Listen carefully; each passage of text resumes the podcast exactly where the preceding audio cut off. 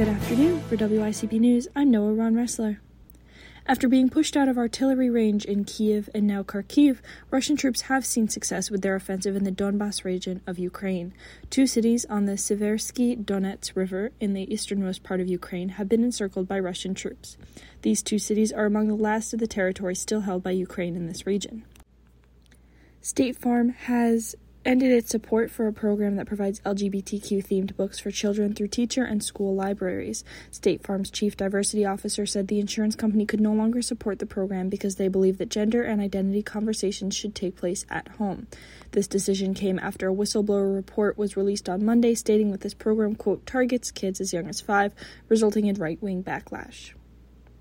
San Francisco police officers said they would not march in the city's Pride Parade this year out of protest.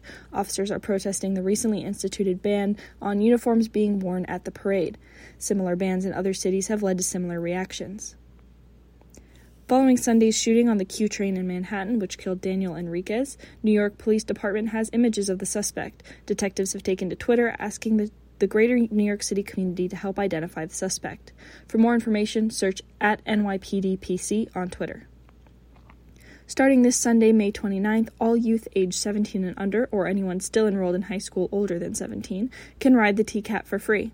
The original plan, announced in April, included dispersing free ride cards to youth riders. Due to a shipping delay, however, all youth can board the bus for free without a pass for the rest of the summer. This will be in effect until the start of the fall semester.